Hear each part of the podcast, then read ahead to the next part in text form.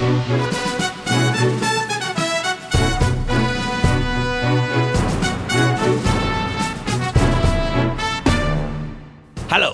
this is Kim Huat, Singapore number one news fan. It is Wednesday, 2nd of August 2017.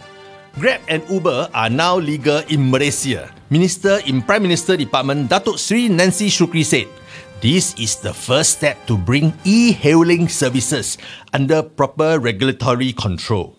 This means the world is watching us. Until today, no other country has managed to legislate e-hailing services. Hey, no other country? Malaysia is on another planet, ah, Datuk Sri Nancy. If I am a Grab and Uber driver in Malaysia, I would also like Datuk Sri Nancy and the Malaysian government to protect me from being hamtam by Malaysian taxi driver law. Malaysian taxi driver very angry this Grab and Uber driver one. I heard uh, they are very fierce to them. I got one Malaysian lady driver, uh, gonna throw egg by Malaysian taxi driver, you know, who thought she was a Uber driver when all she did was picking up her friend from the train station. And got another time, uh, got 50 Malaysian taxi driver whack a Uber car at KL Central also. I think uh, if I am a normal driver in KL, uh, I will be scared to pick up my friend there. Lor. Some of the taxi driver down there, uh, gangster uh, and vigilante. Uh. LTA say e-bikes will need to be registered by January 31st, 2018, next year. After that, no license, no talk. Kena caught for riding e-bike without valid number plate will kena jail time and fine.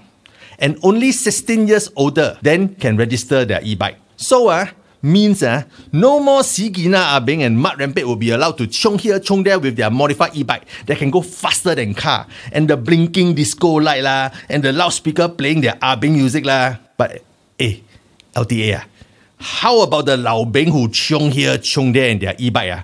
I'm more scared of the Ape on the e-bike in Geylang than the Sigina on the e-bike leh. E-bike Ape right as if they don't care they will die one lor.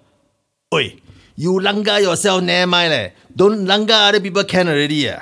On Monday, there was a Shell petrol station robbery in broad daylight. Police said it was the first such case in 10 years.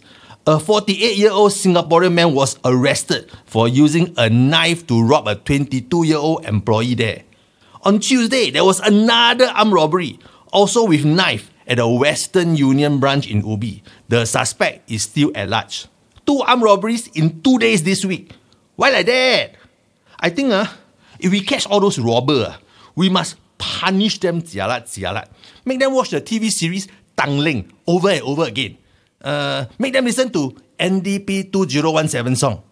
Nothing in this world compare is our Singaporean life. Confirm they will beg for mercy and promise they won't be robber again. Walao eh. I sing that song myself just now. Uh. I also hair stand up already. Please uh, let National Day be over already. This has been Kim Huat Reads the News. Don't forget to brush your teeth. Good night.